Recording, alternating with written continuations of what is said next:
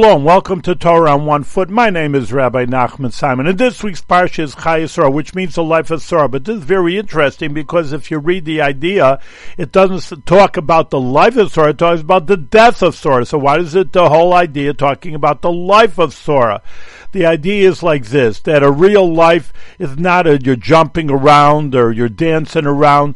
Life is in turn the mitzvahs, and once you're connected to the Almighty God, then that you are living forever. You're doing the Torah, you're doing His commands, you're learning His ideas through the Torah and His mitzvahs, and therefore that is real life. And even though that a person passes away, and we should all live and would be healthy till 120 years old, nevertheless that you live on forever through all your good deeds, your turn the mitzvahs that you do. So that's the real, true life where you're living. Thank you very much for listening with Torah on one foot.